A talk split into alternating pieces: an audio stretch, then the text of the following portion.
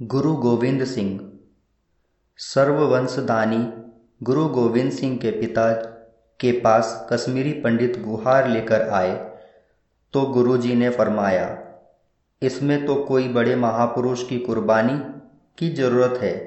पास बैठे अल्प व्यय गोविंद ने तुरंत कहा, पिताश्री, आपसे बड़े बड़े महापुरुष कौन होंगे?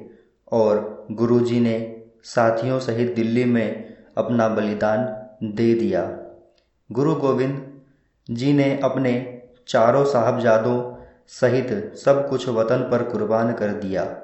जब साहबजादों की शहादत के बारे में माँ ने पूछा तो गुरु जी ने संगत की तरफ़ हाथ करके बताया, चार मुए तो क्या हुआ?